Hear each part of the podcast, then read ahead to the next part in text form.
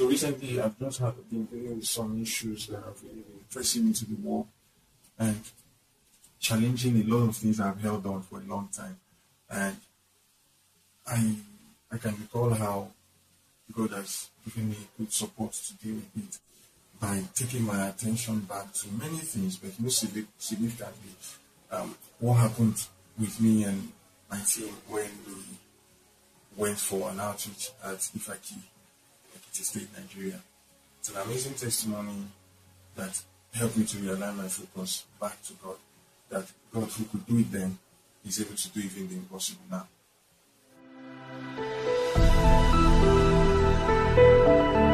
Hello everyone, my name is James George and I welcome you to today's episode of Moments of Clarity.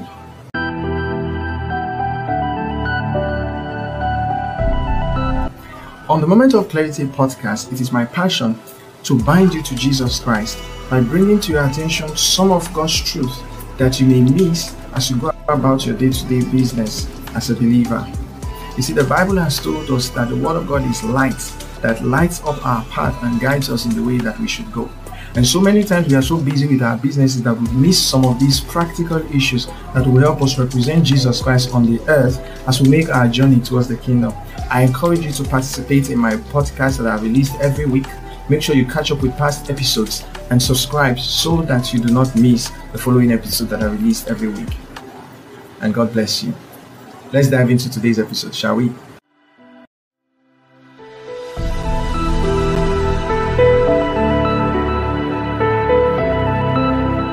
So everyone, welcome back. All right, so this is episode 20 of Moment of Clarity, and we are dealing with the part 2 of the subject focusing on Jesus. I remembered last week talked about how Peter's focus made him walk on the water and how his distraction made him sink. But also something significant about that was how his focus on what might happen to him made him to deny Jesus, even though he loved Jesus.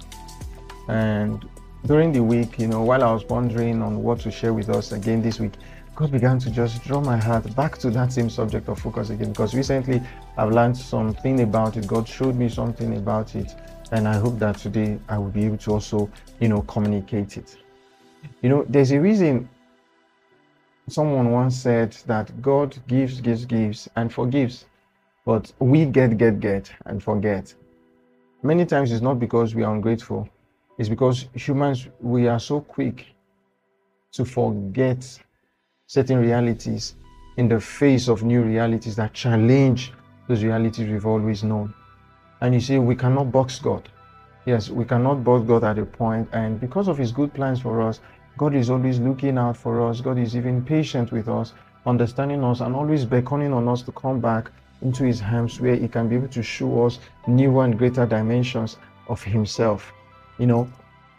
I cannot forget an experience we had last year when we traveled to Ifaki for an outreach. And by the way, the full testimony of this outreach is on the description below. Do well to click it. You will find it on our Moment of Clarity channel, on Anchor, and on Spotify.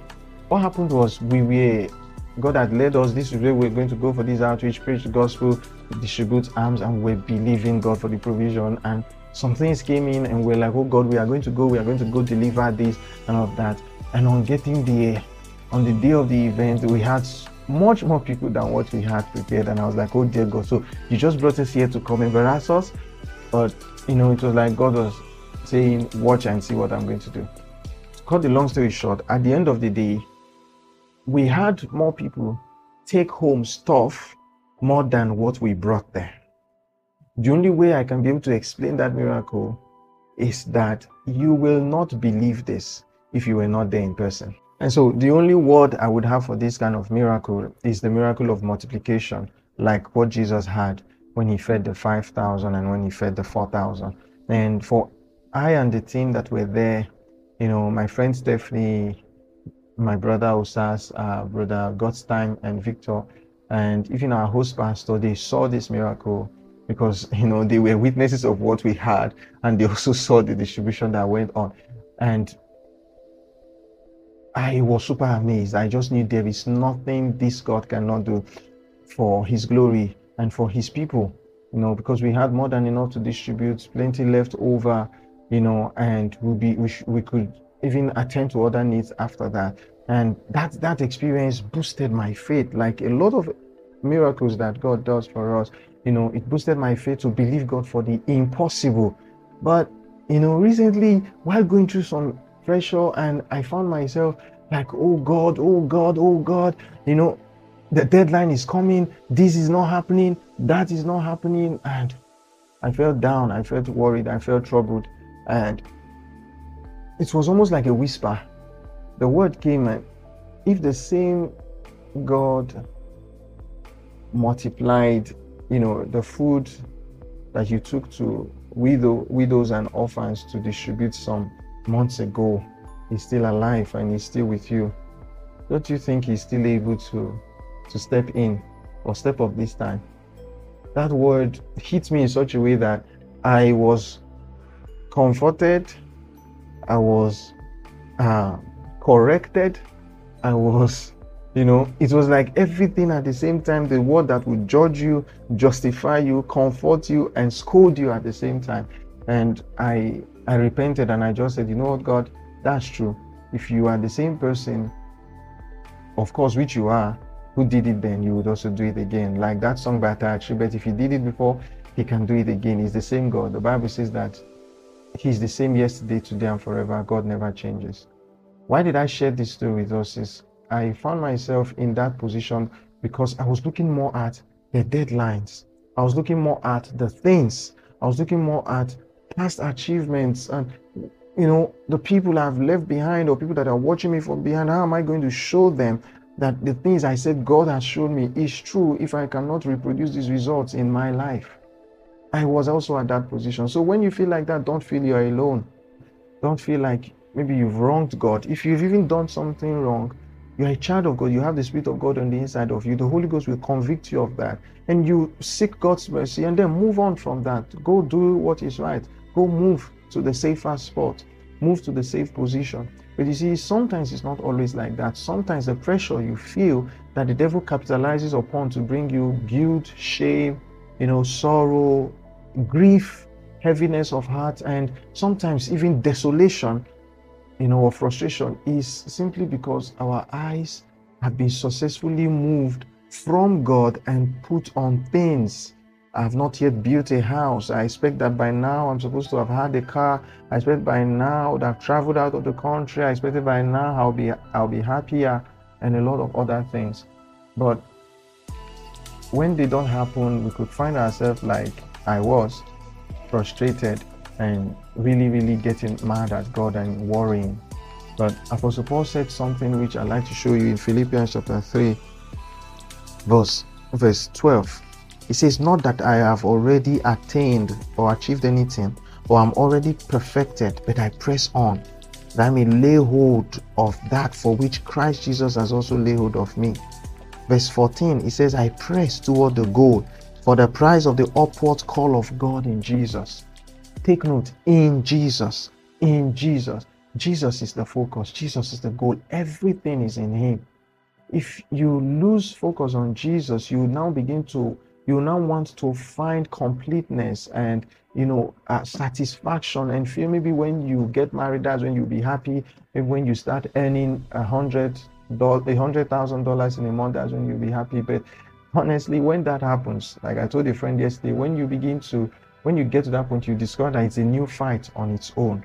All right. So focusing on Jesus. Obviously, this is a subject that God really wants us to talk about for this season, and I may still continue to talk about it next week. But what I really want you to see today is the reality of the simple truth that the strength of your faith or your doubt is very much dependent upon what you're seeing.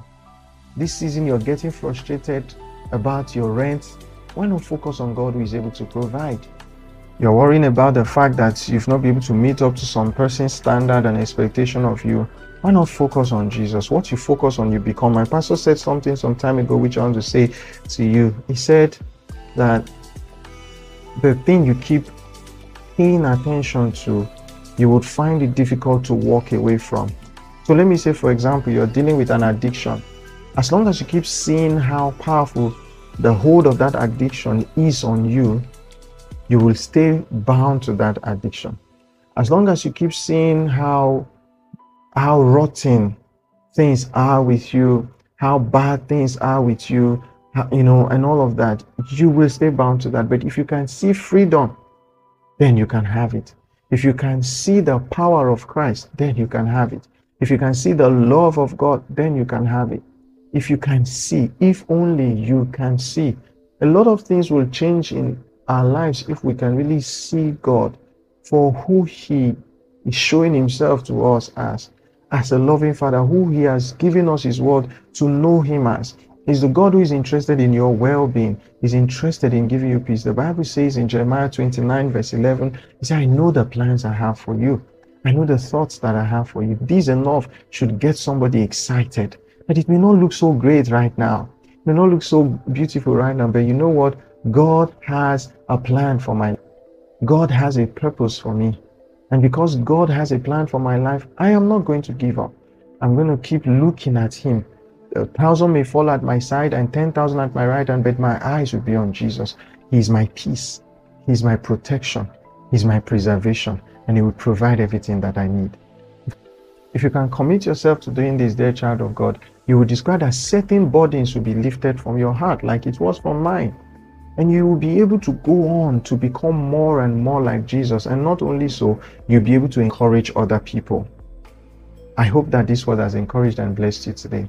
Until next time, I remain your host, James George. God bless you.